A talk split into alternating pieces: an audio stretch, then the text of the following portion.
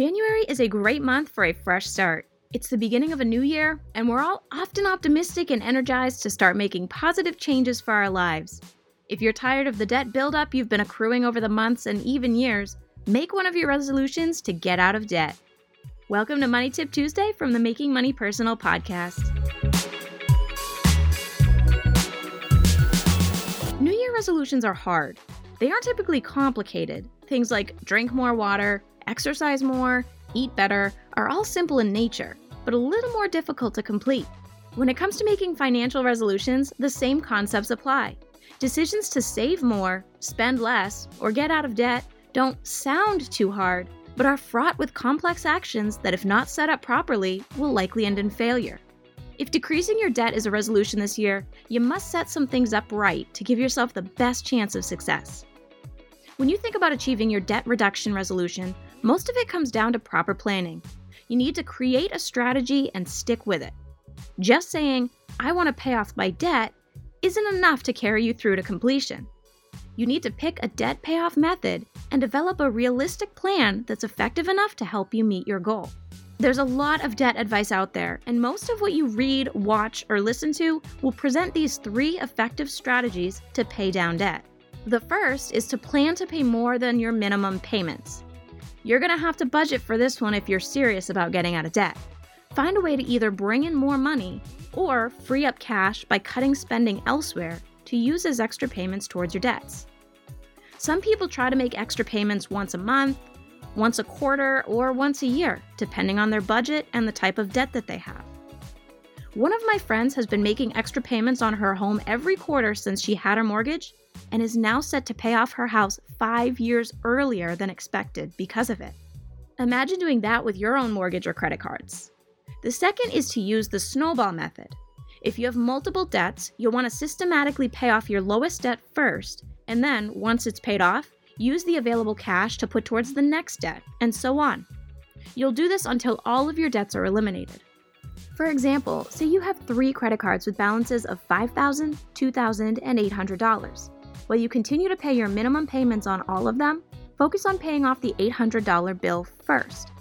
After it's paid, take the money you were putting toward that payment and put it towards the next debt, in this case, the $2,000.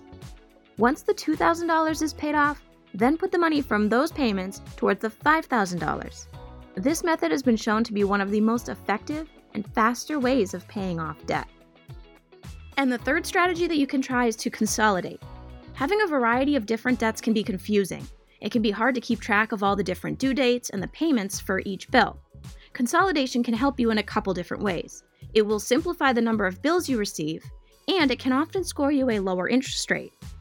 If you have many different bills, try consolidating some of them into a plan that makes it easier for you to pay and has the potential to save you money in the long run.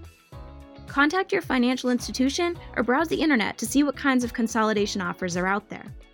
If you're a good planner, pick one of these or a combination of all three to build your debt payoff strategy. Answer these specific questions when you create your strategy to keep your goal realistic and attainable. Ask yourself how much debt do I need to pay off? How soon do I realistically expect to be able to pay it all off? Be specific here, choose a realistic time frame, like 6 months, a year, or 2 years. And then finally, ask yourself how much extra can I afford to put toward my principal payments? The cool thing is, there are a wide variety of tools available now to help with debt reduction. You can research a bunch of helpful apps, and we've done some Money Tip Tuesdays in the past presenting some helpful tools for saving and debt reduction. You can also watch webinars like Triangle's Financial Freedom Your Path to Debt Free Living webinar on YouTube. And of course, there are a wide variety of books that you can read about debt reduction planning. Once you've determined your plan, keep track of it.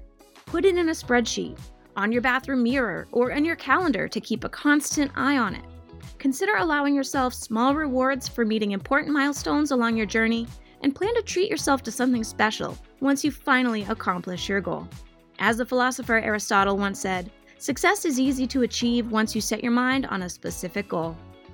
Keep your goal top of mind, and with a realistic, solid plan in place, you will be crossing that finish line in no time.